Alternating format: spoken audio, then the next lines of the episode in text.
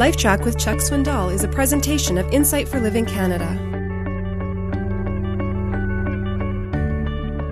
I don't remember not just one course, I don't remember one line from one of my professors who ever even addressed mental illness.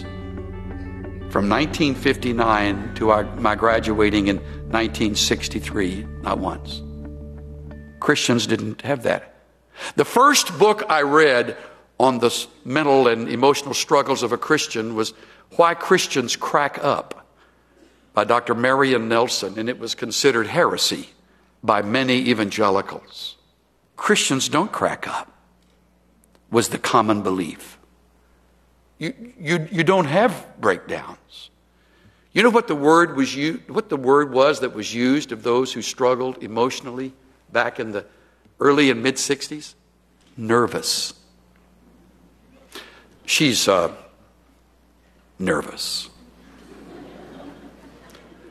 And if you ever, God help you, if you ever had to be hospitalized, there just wasn't a Christian word for it. And you didn't tell a soul.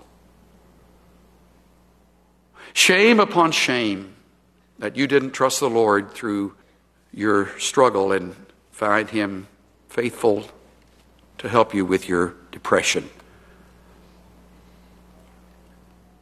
I remember being told by a prof who talked to us about doing funerals that if you did funerals for those who committed suicide and they happened to have been Christians, never mention that they were Christians. It didn't sound right then, and it doesn't sound right now. Uh, but this old salt has come through a number of things since 40 years ago.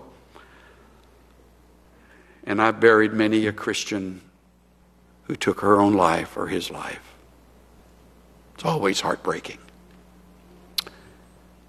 But I never once would put them down. My heart goes out to them. And you're not nervous. Who knows the reason? The spectrum is broad. I, wouldn't even begin to name the possible reasons. I just know that we are still human. We are human beings, even though we claim Christ as Savior and Lord. Ours is a fallen world, and depraved natures run through us too. Sometime more obviously than they run through the lost. The ugliest letters I've ever received have come from fellow Christians who wrote me in Christian love, of course. You understand. So I, I, I want to say back then, if you sought out help from a psychologist, you were nervous. But I want to tell you today if you struggle and you need help and you need a good Christian psychologist, the most intelligent thing you can do is find one and go. And go as long as you need to go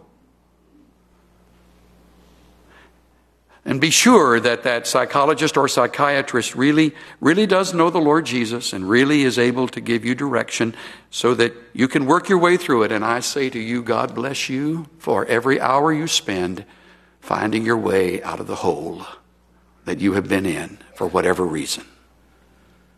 And I say to everyone who is engaged in the work of psychology and psychiatry, who know our Savior and appreciate His Word and believe in its truths, I say go for it. Help all you can as long as you can. And our prayers are with you.